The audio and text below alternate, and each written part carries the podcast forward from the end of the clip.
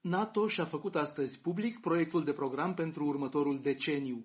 Realizat de experți externi, documentul de 66 de pagini le-a fost prezentat azi miniștrilor de externe din cele 30 de țări ale alianței. Experții au început să lucreze la acest document încă de anul trecut și apare limpede azi că ei au mizat pe eventualitatea în care Donald Trump nu ar fi reales fără însă a putea fi siguri de asta.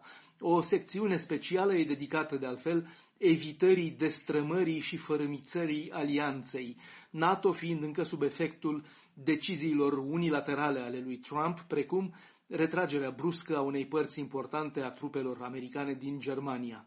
Documentul, redactat de-a lungul întregului an, anunță un deceniu în care relațiile transatlantice vor redeveni la fel de solide ca și în deceniile de după cel de-al doilea război mondial, dar în același timp o lume în care efectele pandemiei de COVID vor continua să fie simțite, spune documentul, exacerbând tendințele actuale, sporind competiția internațională și având efecte negative pe termen lung asupra economiei globale.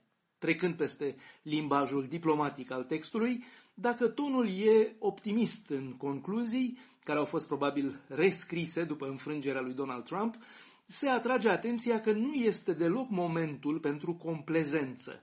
NATO asigură azi securitatea și prosperitatea unui miliard de oameni.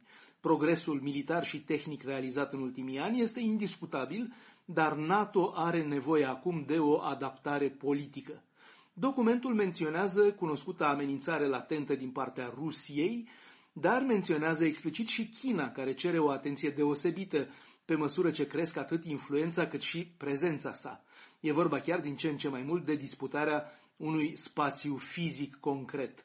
Cât despre Rusia, documentul precizează că ocuparea Crimeei a fost evenimentul care a declanșat reorganizarea alianței și o regândire a strategiei comune, cu un mai mare accent pe prezența în Europa de Est, ba chiar sporind cooperarea NATO cu Ucraina și cu Georgia.